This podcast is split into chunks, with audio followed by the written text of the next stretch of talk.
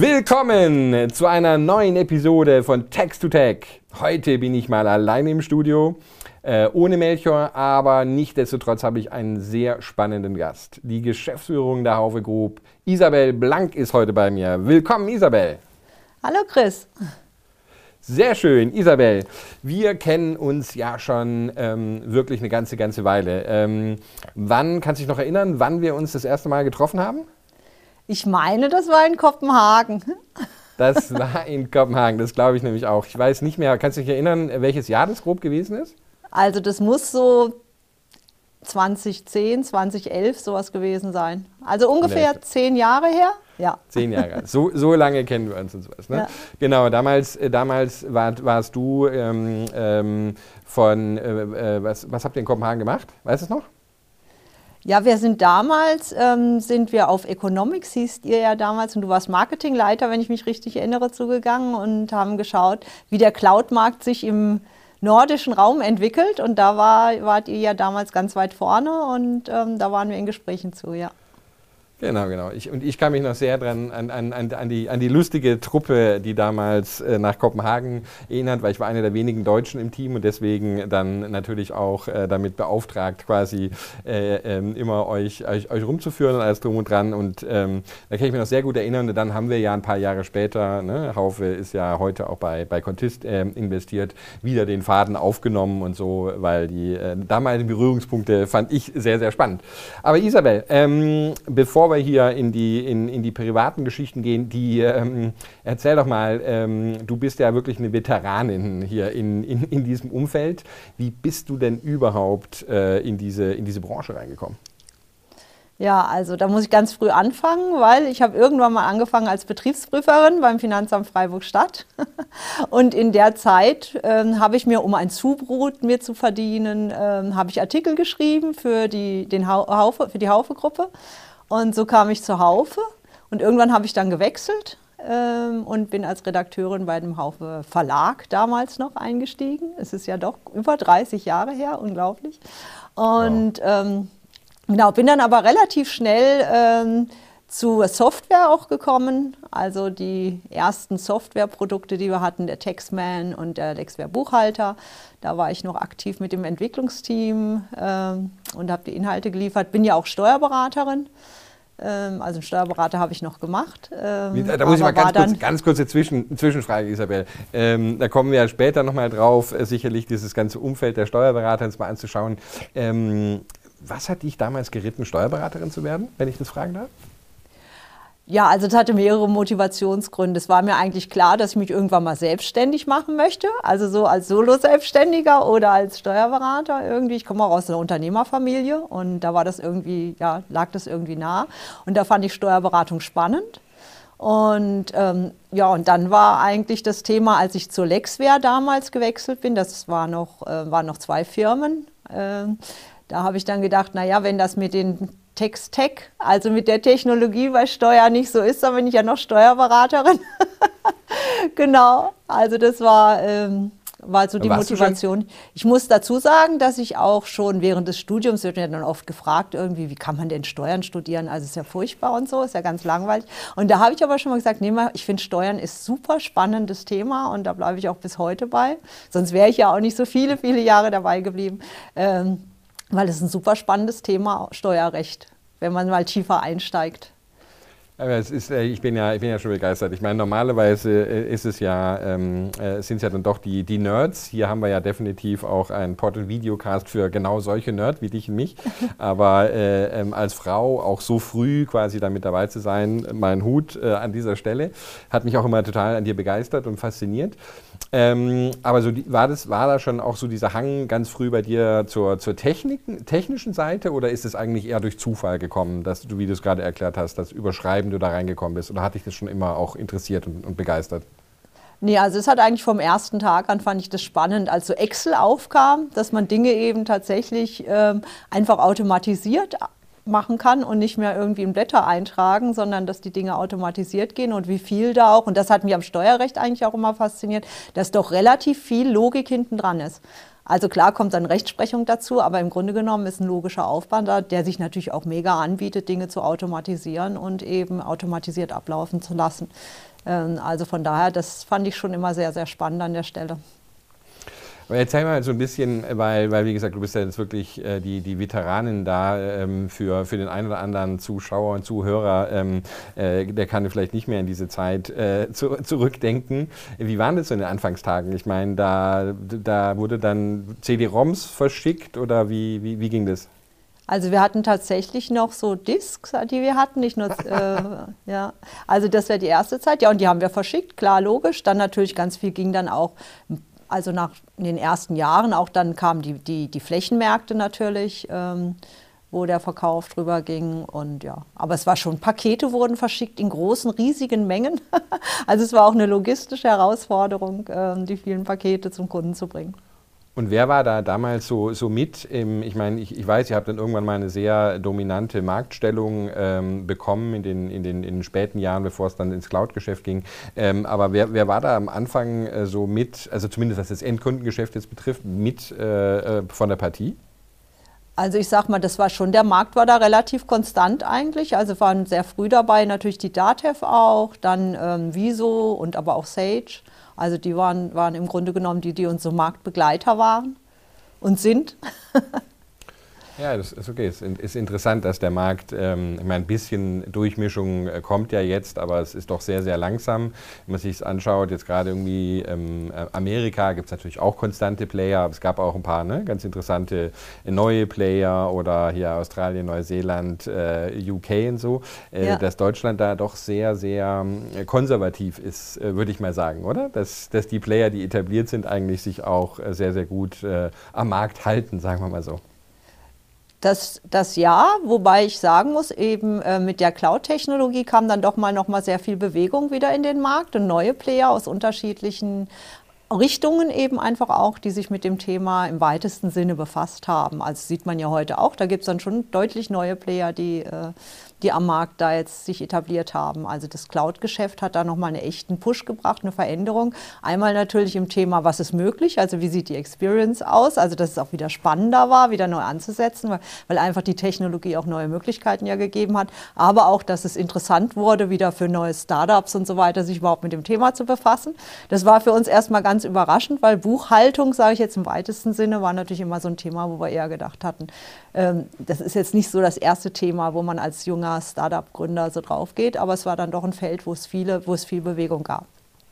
Da haben wir ja auch ein paar Jahre lang saßen wir auf gegenüberliegenden Seiten. Ich habe ja die Firma Debitoor mitgegründet und habe ja dann gegen die Firma, die du ja mit aufgebaut hast, also das Produkt Lex Office, das war schon sehr spannend, die Zeit. Wobei es mir so ging, ich habe das in der vorigen Folge auch schon mal diskutiert gehabt, dass lange Zeit dieses eigentlich, also Text2Tech im weitesten Sinne ja auch Fintech, da rechnen wir uns ja auch zu, so haben wir uns ja gar nicht gesehen. Das ist eigentlich so in der Retro-Perspektive, wenn ich jetzt zurückblicke, sage ich so, irgendwann mal wurde das dann auch sexy. Ich weiß noch, ich habe versucht dann auch VC-Geld zu raisen, noch mit diesen Buchhaltungslösungen. Das war damals undenkbar, weil es waren sehr unsexy Branchen. Heutzutage kann man ja da ganz schön auch mit rausgehen. Ich habe gerade jetzt, ich weiß nicht, ob du drüber gelesen hast, in Frankreich zum Beispiel Pennylane, die eigentlich eine automatisierte Buchhaltungslösung machen, die jetzt quasi als nächstes Unicorn gehandelt werden.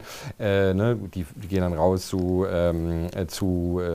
Steuerberatern und tun denen die Lösung zur Verfügung stellen. Also mittlerweile ist es sehr, sehr sexy geworden, ja, aber wahrscheinlich geht es dir ähnlich wie mir, oder? Du hast ja noch ein paar Jährchen mehr Erfahrung da, dass wir das erst gar nicht so gesehen haben, oder? Dass diese Branche sowas, dass die eigentlich dazugehört zu diesem großen Umfeld, oder?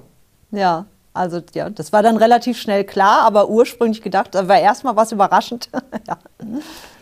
Genau, das ist jetzt so heute, finde ich, konvergiert das Ganze immer stärker.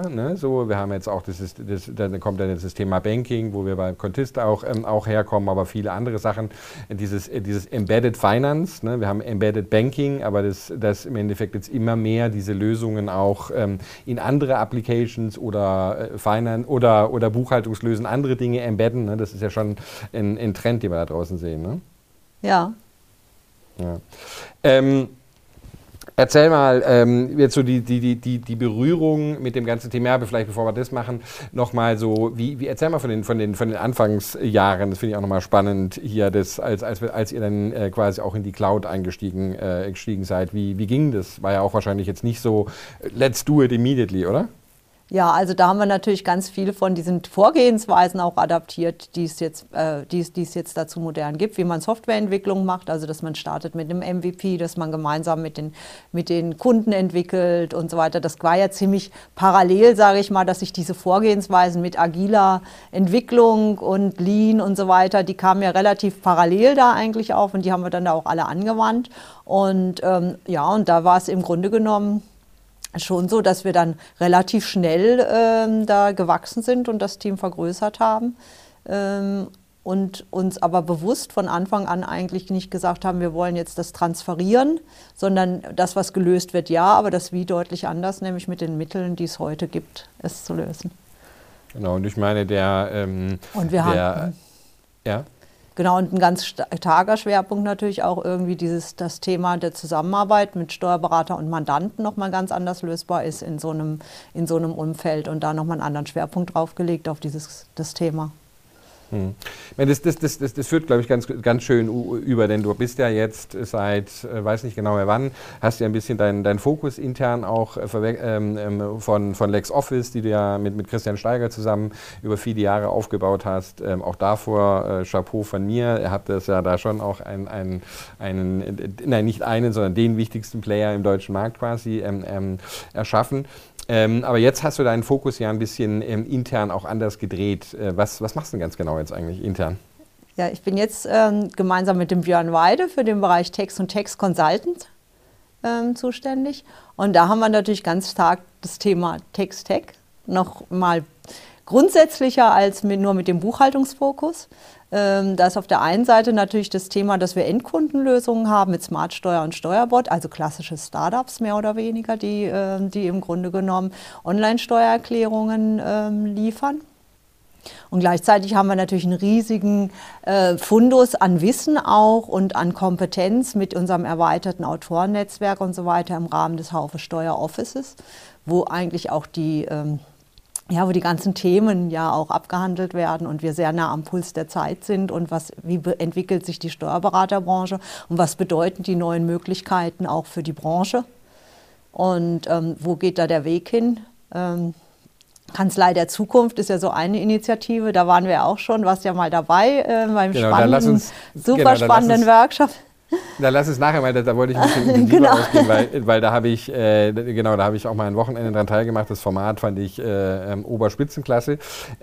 Lass es da noch mal ein bisschen tiefer einsteigen. Und das Thema ist natürlich ganz klar irgendwie, wie kann das Thema Steuern in Zukunft ideal für die unterschiedlichen Zielgruppen aufbereitet werden von unserer Seite. Also das sind ja ganz unterschiedliche Bedürfnisse, aber letztlich ist das Ziel ja immer irgendwie das Thema Steuern gut im Griff zu haben und da ist natürlich bei den Steuerberatern ein Wandel im Berufsbild einfach durch die Möglichkeiten, die es gibt. Das ist ja jetzt aber auch nichts Neues. Also manchmal kommt das so rüber, als wäre das irgendwas, man sagt so, ups, plötzlich wandelt sich was. Ich meine, das Berufsbild des Steuerberaters wandelt sich permanent.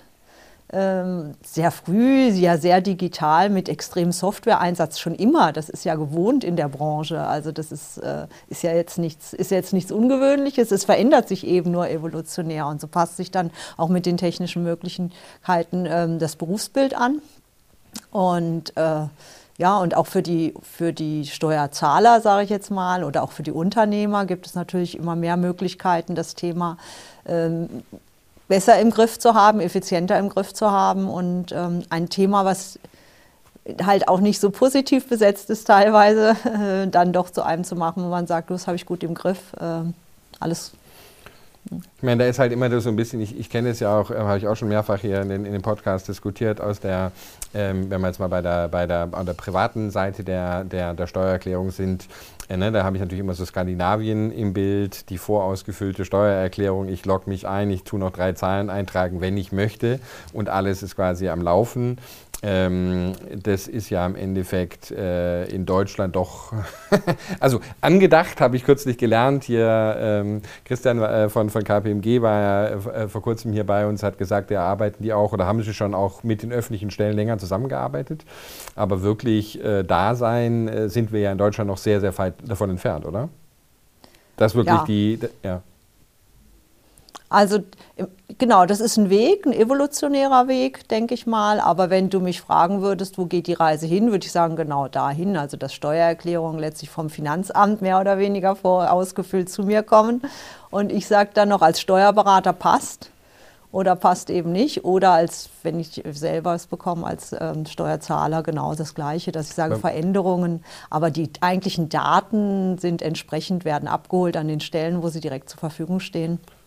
Ja. Wo hängt es? Weil ich meine, hier, wenn ich mir jetzt Skandinavien anschaue, ich bin jetzt seit 7 oder 8 Jahren lebe ich nicht mehr dort, das war aber schon viele Jahre davor, also da sind die schon seit 10, 12 Jahren mindestens. Ja. Wo hängt es bei uns in Deutschland?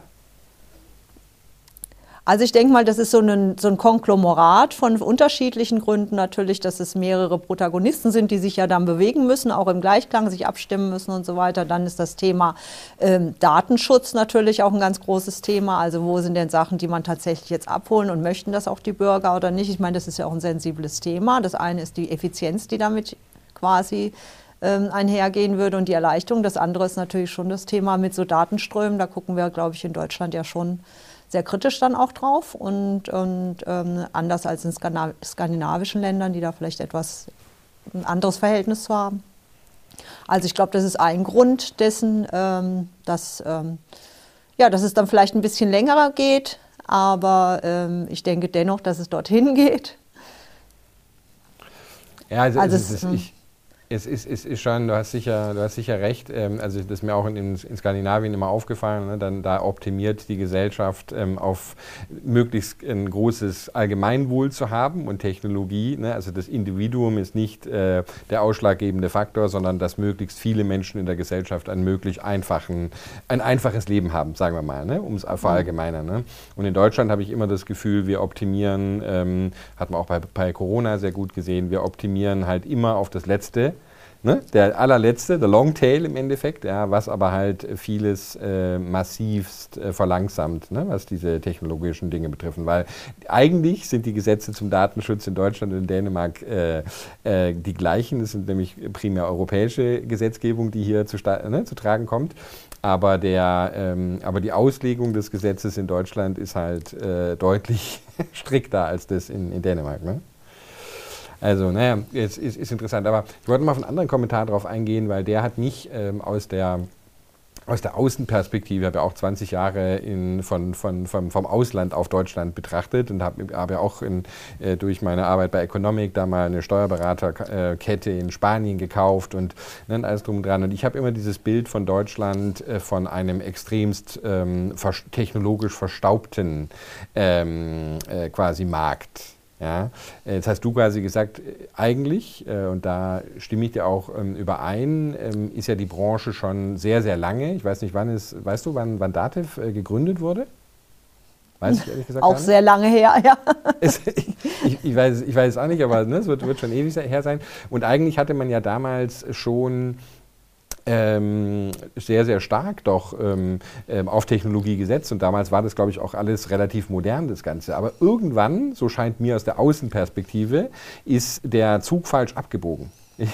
Wie siehst du da die Regie blendet mir hier gerade ein, DATEV 1966 sind sie gegründet worden. Aber wie siehst du da die Geschichte oder diesen Weg in dieser Branche, technologisch gesehen? Ja, also ich glaube, dass die verschiedenen Angebote und Technologien sehr, sehr zielgruppenspezifisch optimiert wurden in der Vergangenheit. Also dass wir quasi so ein bisschen Silos hatten.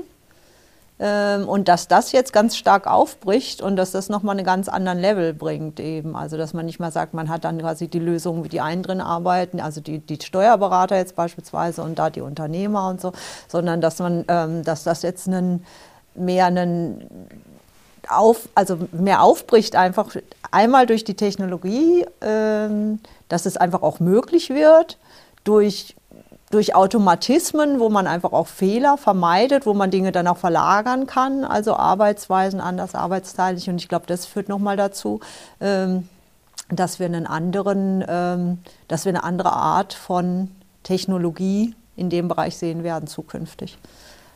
Genau, ja. Nee, also ich meine, das ist auch was mir, ich kann mir zum Beispiel aus Großbritannien immer berichten, ich hatte ja dann auch dort eine Buchhaltungslösung am Markt, und ich weiß immer noch, wenn ich mich dort mit dem Cependant der Kammer, die es nicht ganz gibt, aber sowas in der der Interessenvertretung getroffen habe, dann haben die immer quasi uns Technologieanbieter vor uns hergetrieben. Also die Steuerberater oder deren Vertretung hat uns Technologieanbieter gesagt, so, das muss schneller gehen, wir wollen viel mehr Kunden machen, heute moderne Technologie, das muss anders funktionieren. Ja. Und ich weiß nicht, ob du die Erfahrung jetzt, du hast ja auch sehr, sehr viel in deinem Berufsleben mit Steuerberatern zu tun. Also in Deutschland habe ich immer nicht das Gefühl, dass die Steuerberater die treibende Kraft hinter der technologischen Veränderung sind, oder? Also das muss ich jetzt sagen, in den Veranstaltungen, die wir dazu gemacht haben, wo wir auch wirklich bewusst so einen Co-Kreationsansatz gewählt haben, würde ich dir jetzt widersprechen, weil da ist schon klar, dass die Steuerberater auch sagen, ja, sie würden sich auch sehr viel wünschen, dass die Technologie dann auch dafür da wäre oder dass der Einsatz da ist. Natürlich sind sie, sage ich mal, darauf angewiesen, dass das dann jemand für sie umsetzt, da ist es mittlerweile, also so wie ich das wahrnehme, und ich bin ja jetzt doch die letzten Jahre sehr eng im Austausch, dass dann ein großer Wunsch besteht, auch von der Zielgruppe der Steuerberater und einem großen Teil davon, dass da noch mehr quasi möglich gemacht wird. Und dann aber auch tatsächlich eben so Technologie von der User Experience und der Bedienbarkeit, dass es auch wirklich einfach zu bedienen ist für Nicht-Fachleute. Und zwar technologisch wie auch inhaltlich, je nachdem. Mhm. Gut, das sind ja positive Worte. Wie gesagt, ich hoffe ja darauf, dass die Branche da auch nach vorne kommt. Ich meine, was ich in Skandinavien und Großbritannien und zu kleinerem Maß auch in Spanien erlebt habe, wie die Technologie dann Dinge beschleunigen kann. Also in Skandinavien war es besonders krass. Da habe ich es natürlich nur noch am Ende eigentlich miterlebt, ne? Aber wie das sich dann, aber dort verbreiten sich traditionell halt Mobile Pay. Dort war, glaube ich, hat den 80-prozentigen, von 0 auf 80-prozentigen Marktanteil in, glaube ich, 8 Monaten. Also so schnell gehen dann dieses Adaptieren, meinst du jetzt, wenn eine neue Technologie ist, dass die relativ schnell adaptiert wird, auch von der großen Masse, ne? Ja, genau. Das haben wir natürlich in Deutschland traditionell nicht. Warum auch immer, aber das geht jetzt, glaube ich, hier über das Thema herauf. Nee, spannend, was die Steuerberater betrifft. Wie gesagt, ich möchte dich gleich nochmal dazu mehr ausfragen, aber vielleicht bevor, damit wir so im Thema noch ein bisschen bleiben. Ihr macht ja das ein oder andere durchaus Spannende. Kannst du uns nochmal so jetzt gerade auch in deinem konkreten Umfeld, kannst du jetzt da nochmal so ein bisschen die unterschiedlichen Bereiche nur so ein bisschen anteasern, was ihr da so gerade tut, ohne zu konkret zu werden natürlich, aber das interessiert natürlich, glaube ich, die Zuschauer und Zuhörer, an was ihr da so gerade arbeitet. Genau, wir haben natürlich, sage ich mal, klassisch dieses ganze Thema Wissen und Aufbereitung von Wissen haben wir natürlich ganz stark im Fokus, auch zu sagen, wie sieht denn der nächste Level aus? Ich meine, irgendwie, das ist ja super spannend, dass Lernen, digitales Lernen oder lebenslanges Lernen jetzt plötzlich so auch wieder so einen starken Fokus kriegt, auch teilweise von Neugründungen, also da sind ja viele jetzt am Start. Da muss ich immer sagen, naja, für so einen Steuerberater ist es eigentlich selbstverständlich, lebenslang zu lernen, weil das ist irgendwie wenn du dich für diesen Beruf entscheidest, dann kaufst du das quasi mit, weil so schnell wieder sich alles ändert, die Rechtsprechung und so weiter. Und sich fortzubilden und am Puls der Zeit zu bleiben und da nochmal stärker zu adaptieren, das, was es jetzt gibt, quasi an Entwicklungen und auch an Erkenntnissen dazu, das stärker noch auch zu den Steuerberatern zu bringen. Das ist für uns ein starker Fokus. Wir haben ja schon auch hier an der Stelle, jetzt Corona hat natürlich extrem Schub auch nochmal gegeben bei der Digitalisierung, ist ja in aller Munde. Und da haben die Befragungen auch ergeben, die wir dazu gemacht haben. Das eine ist ja, was glaubt man? Das andere ist, wie sieht es denn die Zielgruppe selber? Und da haben wir es auch befragt. Und das wurde aber auch klar bestätigt, dass gesagt haben, ja, gerade im Bereich der Fortbildung, da hat man natürlich gesehen, das geht auch ganz gut so. Und digitale Fortbildung, das hat dann Schub gekriegt. Aber das allein ist es ja nicht nur. Es geht ja nicht darum, irgendwie nur zu sagen, jetzt ist halt was auf einer Kachel und nicht mehr irgendwie vor Ort. Es ist ja auch die Art, wie man lernt, ne? Digital, wie man das am besten, wie man Inhalte vermittelt, wie es auch Spaß macht, wenn man dranbleibt. Da hat sich ja auch einiges getan, eben jetzt aus anderen Branchen, was man jetzt adaptieren kann. Das ist für uns natürlich ein super spannendes Thema. Und wir sind in dem Thema, sage ich jetzt mal, Online-Lernen oder Online-Seminare ja auch schon über 10 Jahre unterwegs, also da haben wir ja auch, aber das ist natürlich jetzt nochmal ein Thema, wo man sagt, wie kann man das noch breiter spielen?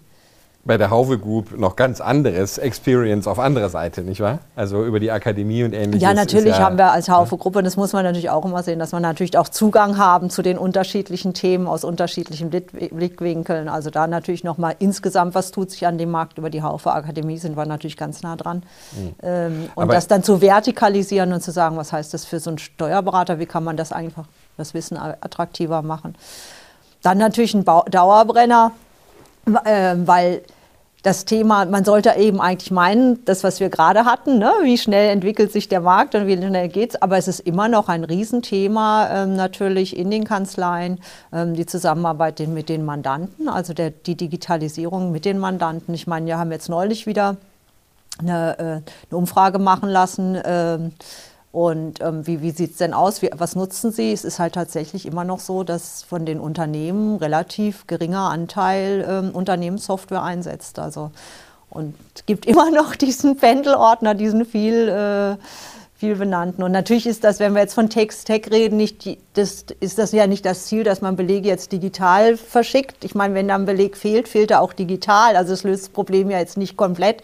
Aber das ist jetzt wiederum ja ein Thema, wo ich sage, dafür gibt es ja Lösungen. Aber selbst da ist es eben, wie gesagt, noch sehr viel. Und wenn man die Steuerberater befragt, wo ist denn bei euch, wo seht ihr denn auch das größte Potenzial für euch nochmal effizienter zu arbeiten, das ist genau da auch in der Zusammenarbeit mit den Mandanten, die Digitalisierung, dass sie da nochmal einen Schub gibt.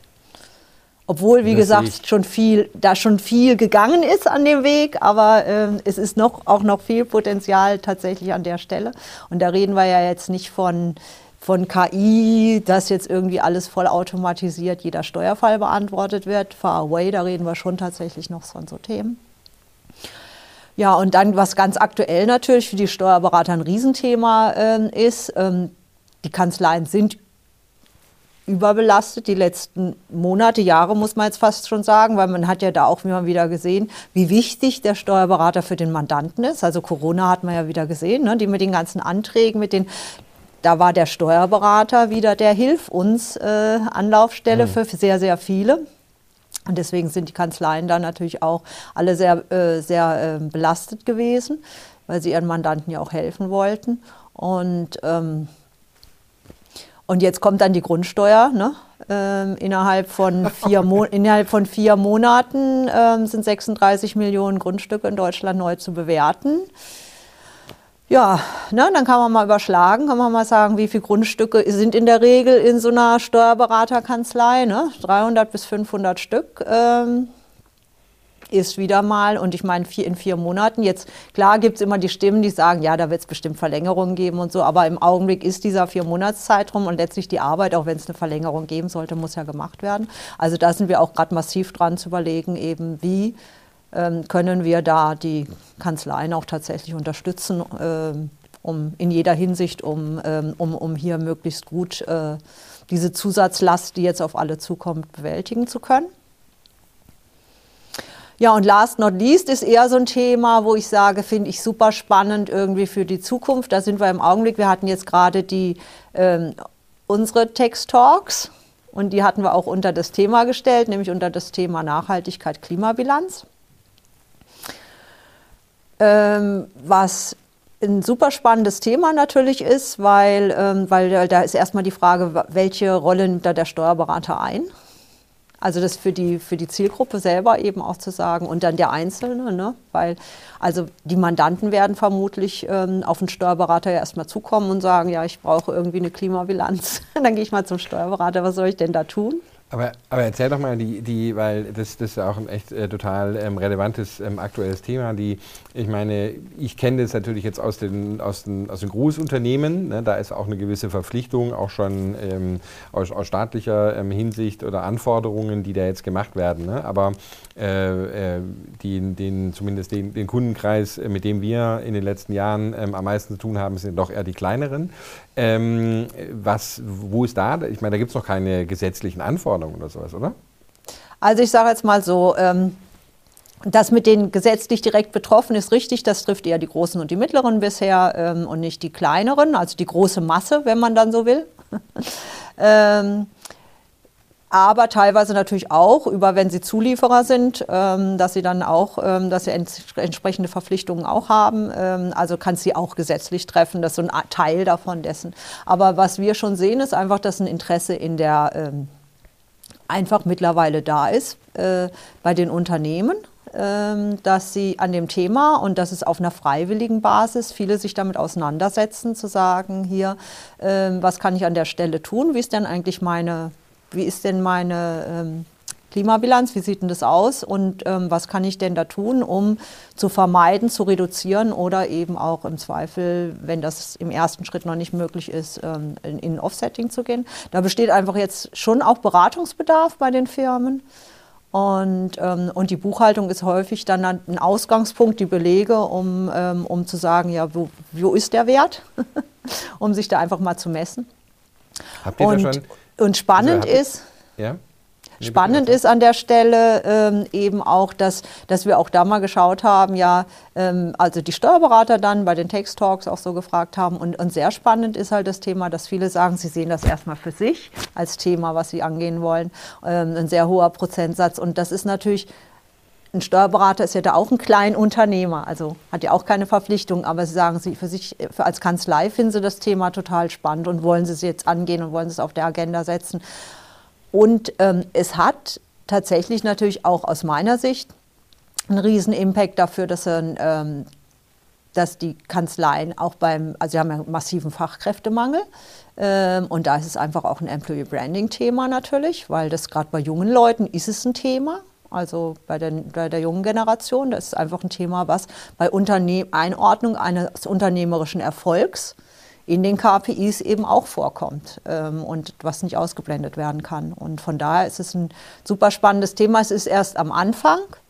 Also wir haben da jetzt leisten viel Aufklärungsarbeit und wollen auch ganz in diesem Sinne, wie wir auch bei der Kanzlei der Zukunft, du wolltest es ja noch ein bisschen nach hinten schieben, aber auch eben im Sinne der Co-Kreation bei den Text-Talks und so in den Austausch gehen mit der Zielgruppe, weil, wie gesagt, die Zielgruppe, Steuerberater und jeder Einzelne muss sich ja überlegen, wie geht er für sich damit um und was ist dann sinnvolles Vorgehen? Sehe ich das erstmal nur für mich oder sehe ich das eben auch als Angebot für meine Mandanten? Bin ich eher getrieben vom Mandanten, wenn die in die Pflicht kommen, dass ich sage, ja, irgendwann werde ich mich damit auseinandersetzen? Oder gehe ich es eher proaktiv an als Service in meiner Kanzlei, dass ich praktisch schon mal aktiv anbiete? Wäre auch ein ganz spannendes Thema. Wir haben ja Reloaded gemacht und da war genau dieses Thema, wo sehen Kanzleien jetzt noch Defizite im Sinne von den Themen, wie ist die Zukunft der Kanzlei, wie stellen sie sich das vor und wo stehen sie heute?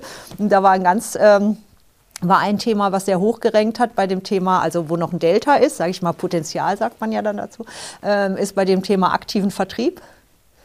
Weil im Grunde genommen die meisten Kanzleien halt eher in so einem passiven Mode noch sind, dass sie maximal ablehnen Mandanten, also dass sie sagen, okay Mandant, du bist jetzt wirklich von der Struktur, passt du gar nicht rein, du gehst besser zum Kollegen, aber dass sie jetzt aktiv in die Vermarktung gehen der Kanzlei und sagen, wir wollen auch damit eine ganz bestimmte Mandantschaftsklientel ansprechen, um uns zu spezialisieren, um effizient zu sein, um wie auch immer. Also damit auch quasi ja die Kanzlei mehr gestalten zu können, wenn man da sehen viele noch ganz, ganz viel Potenzial, was sie einfach noch nicht aufgegriffen haben. Und das Aber würde das dabei, das würde da, ja jetzt Chris, darfst du wieder was sagen? Nein, ja, genau. Ich wollte den Satz gerade noch fertig. Da würde ich in dem Kontext würde ich das eben auch sehen, wenn ich sage, ja, will ich jetzt als zusätzlichen Service als Kanzlei anbieten, ist das natürlich auch ein Thema mit, wie gehe ich als Kanzlei in den Markt, mit welchen Aussagen, also genau, entschuldige. Nein, ist total spannend. Wir bleiben mal kurz, ich hatte eine Frage, aber wir bleiben noch ganz kurz hier um das Thema Nachhaltigkeit, Buchhaltung ist ein ganz spannendes Thema, ist mir noch vor einer Weile, aber auch aus eurer Ecke das erste Mal quasi übergekommen. Wie darf ich mir das so praktisch vorstellen? Gibt es da nachher so einen Score für jede Firma, also wenn wir jetzt die kleinen Firmen, dass jeder quasi sagt, ich habe die 83, nee, ich die 50, wo wir uns dann quasi gegenseitig vergleichen können, wie gut die Klimabilanz ist und was machen wir denn eigentlich ganz genau damit? Ich weiß natürlich, klar, wir wollen es reduzieren, jeder Einzelne, aber wird das dann auch schon ein bisschen so, ich meine jetzt eher so aus Unternehmenssicht heraus gesehen, als eine Art quasi Alleinstellungs- oder nicht Alleinstellungsmerkmal oder was man in Zukunft so auf seine Webseite dann tut? Oder wie stelle ich mir das vor? Also da gehe ich stark von aus, dass es auf einmal natürlich eine intrinsische Motivation tatsächlich ist, dass man sagt, irgendwie in dem Wertesystem von vielen Unternehmen ist das eben mittlerweile einfach verankert, dass man die Verantwortung auch sieht und nimmt. Ja. Das andere ist aber natürlich das Thema, dass es auch wieder für die Verbraucher gilt und die Konsumenten, die sagen, ich möchte eben gerne auch gucken, dass ich mit Unternehmen zusammenarbeite, die eben in ihrem Wertesystem das auch verankert haben und deswegen auf einer Website oder bei einer Produktentscheidung oder auch bei der Entscheidung für einen Handwerker am Ende des Tages sagen, ich nehme einen, der da auch responsible mit umgeht mit dem Thema.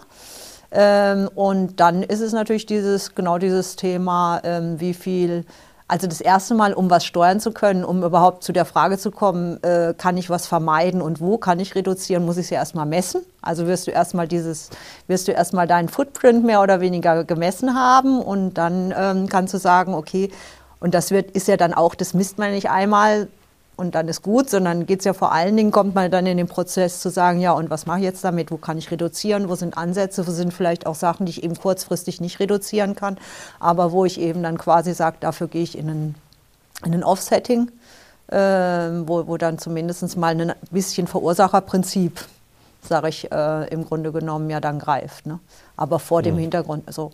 Und ja, also deswegen glaube ich, dass es auch zumindest ein Kriterium sein wird und immer mehr wird bei auch einer Entscheidung für ein Unternehmen, also als auch eine unternehmerische Komponente. Will heißen, es ist nicht nur gesetzlich getrieben.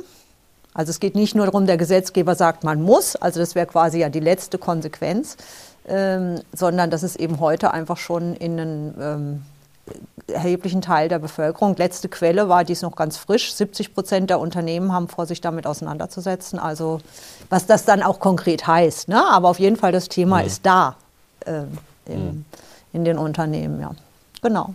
Total spannend und vor allen Dingen auch spannend, ich glaube trotzdem auch in diesem Text-to-Tech-Zusammenhang, ich würde auch vermuten, dass da die eine oder andere Anzahl der Startups in diesem Bereich sich gründen werden, weil das natürlich schon, es schreit schon fast danach, finde ich, da würden mir gleich spontan, glaube ich, ein paar Gründungen einfallen, die man in diesem Bereich machen könnte. Und ich glaube auch, so wie ich es verstehe, ihr macht es jetzt auch aus einer technologischen Perspektive.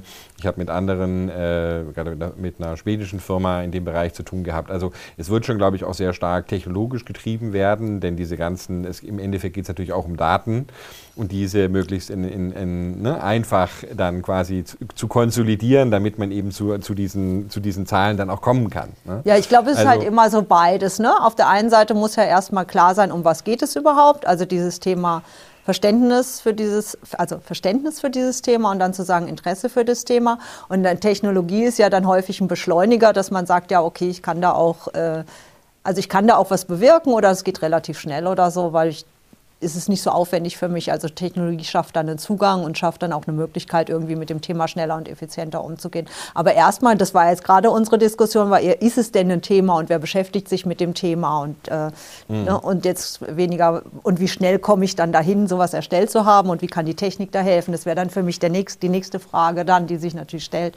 Wie kann ich das? Und ich glaube auch, dass es halt deswegen sehe ich Text eben oder jetzt in der Rolle als auch zuständig für die Steuerberater bei uns, dass ich sage, dieses Thema, wie stelle ich mich da als Steuerberater auf, sich damit auseinanderzusetzen und sich zu überlegen, das ist halt relativ nah und auch sehr wichtig eben im Bereich Employee Branding und HR-Strategie, die heute ja auch ein Steuerberater auch braucht. Auch wenn er ein Kleinunternehmer häufig ist, aber ohne die wird es bei dem Fachkräftemangel auch nicht gehen. Cool, das leitet auch schön über. Jetzt, wir haben es schon so oft angeteasert, jetzt lass es uns einmal wirklich nochmal hier besprechen. Du darfst gleich nochmal kurz auch zusammenfassen, Kanzlei der Zukunft, was das für ein Konzept war. Ich habe einmal an einem Wochenende dran teilgenommen, aus meiner Perspektive, du wirst gleich nochmal vielleicht besser umreißen, war es so eine Art, ich erkläre es den Leuten immer, es war so eine Art Start-up-Weekend für Steuerberater, für die wissen, was ein Start-up-Weekend ist. Ne? Es wird quasi ein Unternehmen gegründet, wurde de facto nicht gegründet, aber in dem Sinne quasi diskutiert, wie sieht denn quasi die moderne neue Steuerberatung aus. Und ich habe mich da mal auf Einladung einmal für ein Wochenende unter die Steuerberater gemischt und dort mitgemacht und ich habe da wahnsinnig viel gelernt. Ich kann nur jedem empfehlen, der sich mit dieser Branche auseinandersetzt und habe auch euch ja bei Haufe immer empfohlen, dieses Format weiterzuführen. Ich fand es mega spannend und die Learnings, die ich mir da, die qualitativen Learnings, die ich für mich daraus gezogen habe, waren auch sehr, sehr spannend. Aber erzähl doch nochmal, was habt ihr dann ganz genau gemacht? Und dann im Anschluss schauen wir uns mal auch ein bisschen an, so was haben wir denn gelernt? Manches hast du ja jetzt schon erzählt, aber es gab wahrscheinlich noch das ein oder andere Spannende darüber hinaus, oder? Ja, sehr gerne. Also die Initiative, die gibt es ja schon länger und die hat verschiedene Phasen durchlaufen. Die Phase, die jetzt du eine kleine Phase bist du mitgelaufen mit uns, das war in Essen. Dieses Act Like a Startup war da der Titel und da haben wir genau versucht, eben quasi mit Steuerberatern so ein Inkubator zu sein und zu sagen, jetzt gründe doch hier mal innerhalb von 2 Tagen war es ja mit Idee, mit allem so, was wäre denn ein Startup im Textgeschäft mit den Steuerberatern. Ja, hat super Spaß gemacht, war super spannend und es gab aber ja mehrere von den Initiativen mit unterschiedlichen Vorgehensweisen, sage ich jetzt mal. Diese Startup-Methode war ja ein Vorgehen, um zu sagen, wie könnte denn die Zukunft aussehen, wenn ich mich mal rausbewege aus der Vorstellung, ich bin jetzt Steuerberater, gehe in mein Steuerberatungsbüro und muss Mandanten bedienen, jetzt nehme ich mich da mal raus und überlege mal, wie würde ich mich da nähern. Und da war auch, ist mein Punkt, die ganzen Begegnungen und vielen Begegnungen in den verschiedenen Workshops, die wir da mit Steuerberater hatten, muss ich eben sagen, die Veränderungsbereitschaft und die Offenheit für dieses Thema habe ich, je mehr ich in die Auseinandersetzung gegangen bin, also als extrem groß empfunden dort. Und auch diese Unruhe zu sagen, Mensch, jetzt, wir müssen doch schneller werden und so. Bei dem Thema Technologie und uns weiterentwickeln etc. Also auch so eine gesunde, sage ich jetzt mal, Unruhe zu sagen, es geht doch nicht schnell genug, wir müssen schneller. Und die Idee hinten dran war tatsächlich Co-Kreation, also jetzt nicht zu sagen, irgendjemand macht ein White Paper, weil wir irgendwie gesagt haben, White Paper zu dem Thema gibt es irgendwie echt genug, die Welt braucht kein weiteres White Paper zum Thema. Sondern wir machen da jetzt, versuchen mal einen anderen Ansatz, gemeinsam mit eben Leuten, die Lust haben aus der Branche, so ein Zukunftsbild zu entwickeln. Und wir geben mehr das Gefäß und die Vorgehensweise, dass das Ganze so ein bisschen Struktur bekommt. Aber die Inhalte, was dann da erarbeitet wird, machen die Menschen, die sich damit auseinandersetzen wollen, aus der Steuerberatung selber.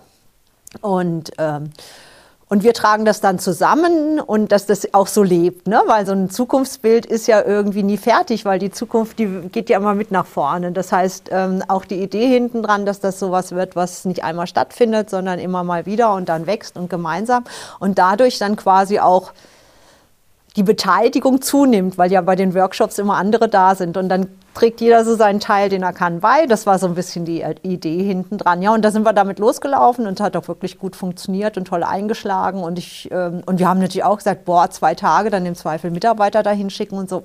Als Kleinunternehmer, das ist ja, ne, wenn 2 Tage Leute ausfallen und du hast die Hütte kracht mit der Arbeit, ne, das ist ja auch schon ein Invest, die du da gibst, womit man ja auch zeigt, dass Interesse da ist von den Leuten und vom Berufsstand.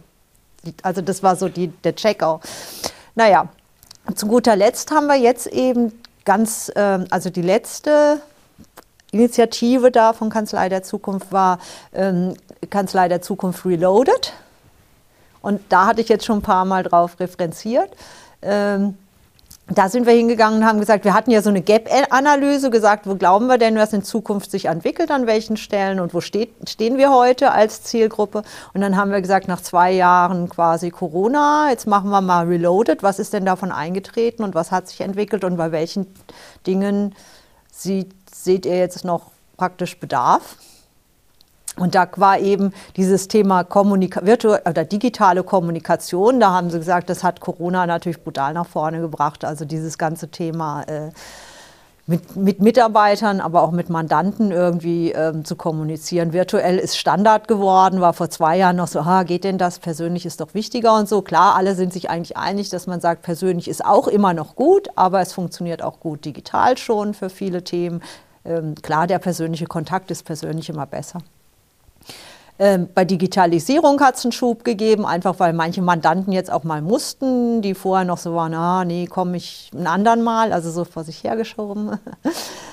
Allerdings mit der Einschränkung, die ich vorhin hatte, wenn man den Gesamtmarkt anschaut, das hat sich schon was getan, aber es ist immer noch ein bisschen erschreckend, wie viele doch noch tatsächlich irgendwie auf Papier arbeiten. Genau, ganz spannend fand ich da, und das war auch ist auch ein Thema natürlich, was mit dem aktiven Vertrieb.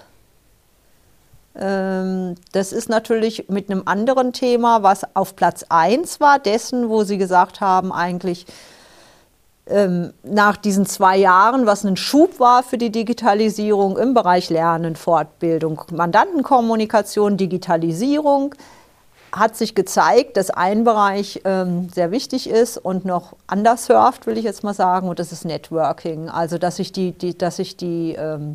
dass sich einfach die Branche mehr öffnet, man mehr Wissen teilt. Das ist einfach notwendig für die Zukunft, weil es wird nicht mehr so gehen, dass man als Einzelkämpfer irgendwo die ganzen Themen abarbeitet und das macht auch keinen Sinn mehr. Und das geht für mich in Zusammenhang auch mit diesem aktiven Vertrieb, wenn man sagt, okay, ich habe ein Kanzleikonzept und es gibt aber auch bestimmte Mandate, da bin ich jetzt nicht der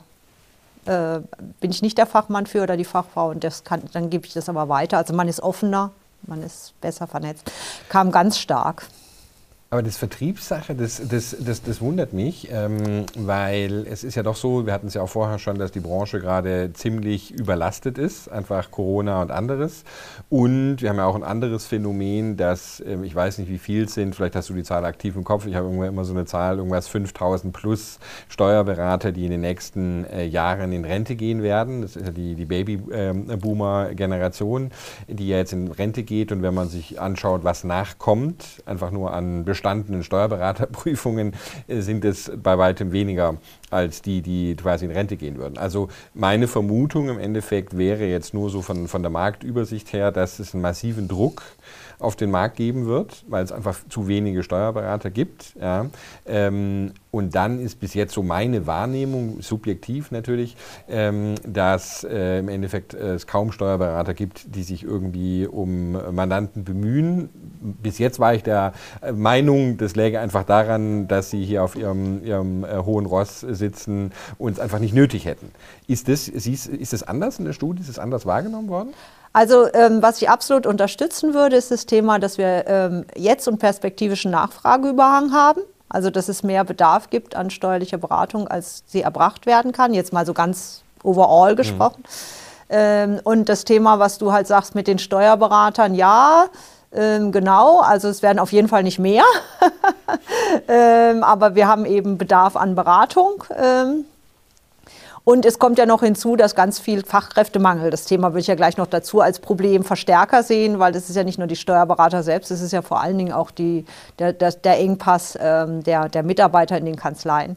Und das ist natürlich jetzt, und ja, du sagst dann irgendwie, ja, aber wenn doch das die Situation ist, dass ich eigentlich sage, ruf mich nicht an, so, weil wir haben eh schon zu viel zu tun, können auch niemanden mehr annehmen und so, ist es, glaube ich, eher dieses Thema, dass es eben nicht mehr diese Zufälligkeit der Mandanten ist, ne, sondern dass man sich spezialisiert und sagt, diese Mandanten hätten wir gerne und wir stellen das aktiv, suchen wir uns diese Mandanten, die eben genau zu uns matchen, also dieses das ist mein Kanzleiprofil, das ist das Profil Mandanten und das ist hier der Best Match.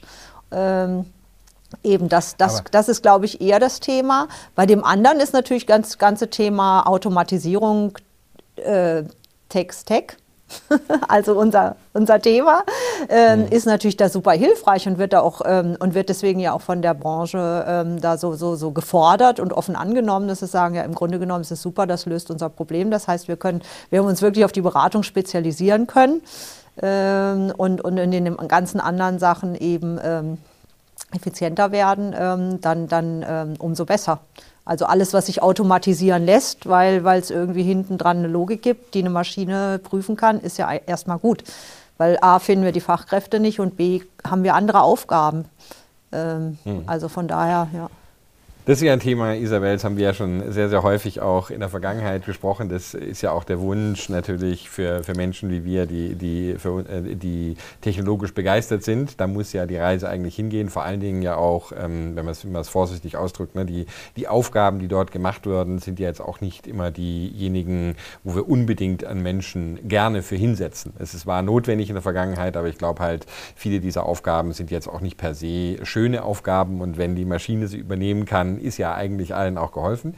Aber zwei konkrete Punkte, wo ich so ein bisschen andere Wahrnehmung auch noch tatsächlich auch während des Workshops hatte. Das eine, was mich sehr erstaunt hatte, ich war eigentlich von unternehmerischer Sicht immer davon ausgegangen, dass eine Spezialisierung auf eine Kerngruppe das skaliert. Ja, also, ne, und es gibt es auch in der Steuerberatung, ne, nur für Ärzte, nur für Architekten und dies und jenes. Also es gibt es schon, aber wenn man es mal wirklich sich anschaut und ich weiß nicht wie viel, ich glaube 60.000 aktive Steuerberater, ne, die alleine, also in Steuerkanzleien arbeiten, wenn mich die Zahl nicht täuscht, gibt es. Also der Großteil ist allerdings nicht spezialisiert und in den Gesprächen war es auch immer so, nein, wir müssen ja auch das Risiko quasi aufteilen, ja, also dieses klassische Denken, was ja auch man früher mal in der Schule BWL Lesson 1 gelernt hat, aber ich glaube, das ist vor allen Dingen aus technologischer Sicht nicht unbedingt zeitgemäß, weil man natürlich besser branchenspezifische Lösungen machen kann, ja, und da die Dinge automatisieren kann,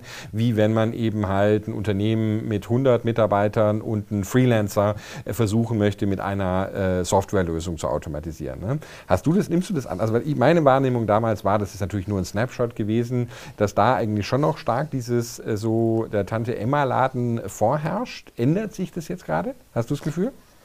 Ja, also mehrere Anknüpfungspunkte auf deine Ausführung. Das erste ist, ich glaube, dass es immer stärker kommt, dass auch ein Wunsch da ist, sich zu spezialisieren. Wie diese Spezialisierung genau aussieht, also ob das jetzt unbedingt eine Branchenspezialisierung ist, oder ob die Spezialisierung auf ein bestimmtes steuerliches Thema ist, wie jetzt Umsatzsteuer im E-Commerce oder so, oder Krypto oder was auch immer.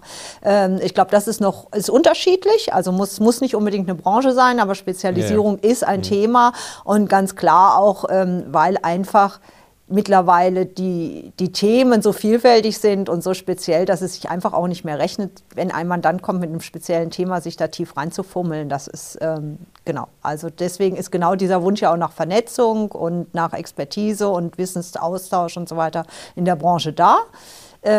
Das ist noch nicht so, würde ich jetzt sagen, dass da alle Steuerberater das jeden Tag tun, aber es ist ein Trend, den man deutlich sieht und wo der Eindruck auch von der Branche selber ist, dass da noch Potenzial ist, also dass da mehr getan werden kann. Also das, was du jetzt wahrgenommen hast, ist irgendwie, würde ich jetzt so ein bisschen relativieren im Sinne von, ja, wir tun das noch nicht ausreichend, aber wir sollten es tun und nicht, nee, wir wollen es nicht tun. Also ob jetzt aber eine Spezialisierung, wie gesagt, auf eine Branche jetzt speziell oder ob das eine andere Spezialisierung ist, das ist, glaube ich, noch ein bisschen unterschiedlich gesehen. Ja. Also stärker, glaube ich, von dem kommend, dass man fachlich wirklich tief drin ist in den Themen, die teilweise sehr komplex werden. Das andere ist natürlich die Software, da würde ich dir schon eher recht geben, natürlich bei einer Mandantensoftware unbedingt, dass du natürlich sagst, je mehr du die Prozesse kennst, also desto besser kannst du automatisieren und sie gleichgeschaltet sind, das ist ja logisch. Das ist natürlich, wenn ich in die Standardisierung dann, wo der Steuerberater in der Regel ansetzt, komme, hat sich das dann so ein bisschen nivelliert, dann ist es ein Beleg und dann ist sind die Spezifika, die Branchenspezifika, dann eher auf einer Beratungsebene wahrscheinlich. Ja. So, genau. Cool, Isabel. Wir kommen auch langsam dem Ende zu. Du hast uns, glaube ich, auch schon anhand dieses Kanzlei der Zukunftsformat auch schon so ein bisschen gesagt, die Trends so. Vielleicht abschließend noch, weil das alle, die wir uns mit der Branche beschäftigen, fragen wir natürlich, wo kommen denn so wo sind denn so die großen Disruptionen eigentlich in diesem Markt zu erwarten? Was hast du da noch vielleicht was hinzuzufügen? Hast du ja vielleicht auch schon ein paar Themen vorher angeschnitten? Ja, also meine Überzeugung da ist auch, dass so eine klassische Disruption, die dann so plötzlich wusch und dann ist alles anders, da glaube ich nicht dran im Steuermarkt, wenn ich ganz ehrlich bin. Also ich glaube, es ist alles evolutionär, weil auch, was wir vorhin schon hatten, ist es denn vielleicht langsam? Das ist auch hier genau der Grund, warum ich glaube, es ist nicht unbedingt disruptiv, weil in der Regel der Staat ja auch entsprechend mitgehen muss Und da glaube ich, dass sich eben die Dinge evolutionär entwickeln, wie es in der Vergangenheit auch schon war, dass es eher vielleicht immer mal wieder Beschleunigungen gibt, weil eben eine Technologie dann doch mal vorhanden ist, die eingesetzt werden ist und verfügbar ist. Und ja, aber so eine richtige Disruption, wie gesagt, glaube ich nicht. Natürlich ist das ganze Thema Legal Tech ist ein Thema, wo es eben das Thema ist, nicht nur Automatisierung und Abnahme von Prozessen, sondern tatsächlich, das wird komplett von irgendwie einer Technologie was übernommen. Wie geht es da weiter in dem Thema? Aber ich glaube, dass sich da auch Dinge entwickeln werden. Wenn man jetzt mal Analogie guckt, die Rechtsprechung dazu wäre ja quasi aus dem Legal-Bereich, geblitz.de und so, wo dann quasi der Anwalt gar nicht mehr gebraucht wird für so standard kleine Fälle. Vielleicht so in die Richtung ist ja auch quasi von der Koalition jetzt gesagt, sie wollen da mehr möglich machen, wird man abwarten müssen, aber ich glaube nicht, dass die Dinge da wirklich so disruptiv im klassischen Sinne sind, sondern dass es eine Veränderung geben wird im Markt, die sich kontinuierlich in eine mehr Automatisierung und mehr Beratung, mehr datengetrieben bewegen wird. Genau, aber nichts, was jetzt plötzlich den Markt von heute auf morgen mehr oder weniger kippen lässt. Das sehe ich jetzt in dem Markt nicht so. Ja, okay, da hast du sicher recht. Ich meine, es ist aber auch interessant, ich glaube, der Gesetzgeber kann hier schon vielleicht nochmal für die eine oder andere Disruption, ne, wenn man hier die E-Commerce-Direktive kürzlich für die Umsatzsteuer und sowas, die hat ja schon auch da, klar, ist klein, vielleicht kann man jetzt nicht, aber klein für uns per se, aus Gesamtbranchensicht heraus, aber für alle, die E-Commerce betrieben waren, hat sich hier, glaube ich, schon einiges geändert. Aber ich finde immer dieses Beispiel Frankreich, die Kleinunternehmerregelung dort, Auto-Entrepreneur heißen sie ja, war, glaube ich, 2010, 11, ich weiß nicht genau, wann die eingeführt wurde, die ja schon zu einem sehr starken Anstieg der Selbstständigkeit oder zumindest dieser Form hier geführt hat. Das ist ja, also um es vereinfacht zu sagen, ne, haben die ja eine Kleinunternehmerregelung bis 170.000 € Umsatz, ne, wo du von der Umsatzsteuer raus optieren kannst und dies und jenes. Also die Disruption war jetzt wahrscheinlich für den Markt per se, für den Steuerberatermarkt wahrscheinlich kleiner. Sie haben vielleicht diese Kunden verloren per se, ja, die sie vorher bedient hätten. Für die Branche natürlich insgesamt, also jetzt aus Unternehmersicht heraus, ja, hat es schon zu massiven Vereinfachungen geführt. Wenn ich mit den Franzosen diskutiere darüber, ist halt schon, also da würde ich mir schon noch hoffen, wenn man den jetzigen Koalitionsvertrag durchliest, ist das durchaus nicht gewährleistet, aber das ist noch ein bisschen so auch meine Hoffnung, dass auch aus staatlicher Sicht her, also wir könnten schon Dinge dramatisch vereinfachen. Ne? Und das hätten dann, glaube ich, auch schon großen, natürlich jetzt primär für die Kleinstunternehmen, ne? Wenn ich jetzt mit Christian letztens von KPMG gesprochen habe, für Großunternehmen, glaube ich, ist die Disruption, also da erwarte ich ganz ähnlich wie du auch, dass kaum ne? großflächige Disruption passieren wird. Ne? Aber ja, sehr interessant. Klar, so würde ich das auch unterschreiben, wie du das gerade sagst. Ne? So, wenn man natürlich genau da in einem Feld tätig ist, ist es vielleicht ein massiver. Aber wenn dir auch diese Themen mit Rechnungen, die direkt ans Finanzamt gehen, wie wir in Italien Regelungen schon haben, also zum Thema Digitalisierung von Belegen, das würde natürlich auch noch mal was beschleunigen, wenn Ähnliches wäre zum Thema Digitalisierung bei uns. Ne? Und dann muss man auch immer EU noch im Blick haben. Aber alle diese Themen, glaube ich, sind sind nicht so, dass die jetzt von heute auf morgen so klassisch disruptiv irgendwie jetzt was ins Wanken bringen, sondern ich glaube, das ist eher so dieser steter Tropfen höhlt den Stein und vielleicht mal eine Geschwindigkeitserhöhung. Aber ja, so ist die Sicht. Cool. Dann kommen wir jetzt auch zum Ende. Wer uns so lange interessiert zugehört hat, Isabel, der interessiert sich definitiv wirklich für dieses Thema. Und dann am Ende tue ich immer noch kurz darauf hinweisen. Wir haben am 12. Mai ein Treffen in Berlin, Text2Tech, eine Konferenz. Es ist eine Invite-Only-Konferenz, wo wir auf Geschäftsführung, Partner-Ebene mit Startups, mit The Big Four, mit Softwareanbietern, Haufe ist natürlich auch mit dabei, diskutieren wollen, wo eigentlich die Reise hier hingeht. Ähnliche Diskussionen. Ich hoffe, wir werden Isabel dort auch sehen, vielleicht sogar auf der Bühne, um genau diese Themen nochmal weiter zu vertiefen. Wer sich jetzt hier richtig angesprochen fühlt, wer dieses Thema massiv unter den Nägeln brennt und sagt, ich möchte hier gern mitdiskutieren, mich interessiert, wo diese Branche hingeht und möchte mich hier austauschen und sowas, der kann uns anpingen und uns glaubhaft erklären, warum er oder sie unbedingt dabei sein möchte und mal sehen, vielleicht haben wir noch ein Plätzchen, aber das an dieser Stelle gesagt. Isabel, es war ein super Gespräch mit dir. Wir können ja diese Gespräche auch 2 oder 3 Stunden führen. An der Stelle haben wir versucht, uns, nicht wahr, zurückzuhalten. Abschließend würde ich an dieser Stelle sagen, ja, vielen, vielen lieben Dank zu dir. Und wir enden das ja immer gemeinsam wie Text2Tech.